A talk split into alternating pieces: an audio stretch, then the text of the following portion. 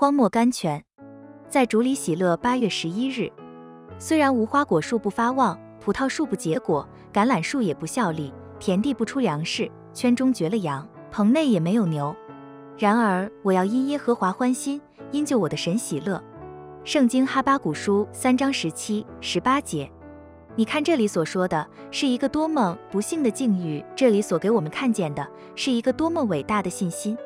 他的意思说，虽然我受到这样大的灾祸，甚至连养生的食物也不知道到什么地方去找，四维所看见的不过是一所空旷的房屋，一块荒芜田地。在以前所看见神赐恩的地方，现在只看见神鞭打的伤疤。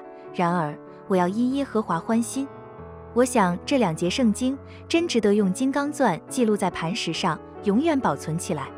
哦，巴不得靠神的恩典，这几节圣经能深深地铭刻在我们每个人的心板上。句法虽简短，其中却显著地包含着不少属灵的意义。